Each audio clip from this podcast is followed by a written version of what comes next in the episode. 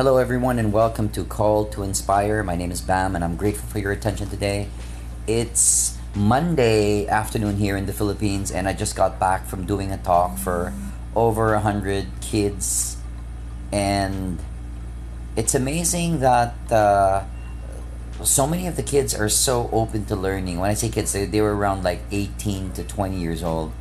And the talk was at their school. And I spoke about personal awareness because they're all uh, aspiring entrepreneurs, right? So they had their products at the back. There were some soap.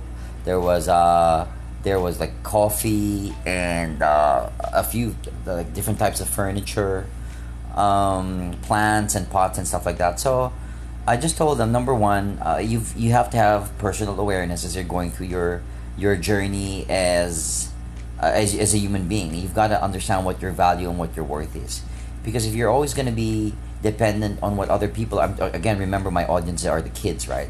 So I just told them if you're always going to be dependent on what other people think of you, whether people like you or not, then you've already lost because you're already giving up your power.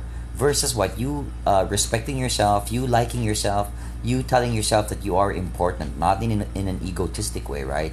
But in a way, in a manner that you love yourself and you're also able to love and support other people as well. I spoke about that. I spoke about energy as well, and and them bringing a high level of energy to the game, and and uh, they were standing up, they were shouting, and they were screaming, and it was pretty. It was pretty intense. It was pretty fun, and at the same time, I also had someone come on stage and spoke about you know if there's something that you want, you just come and get it. You just go on stage, and that's all that life is. It's eighty five percent is is a, is of success is showing up.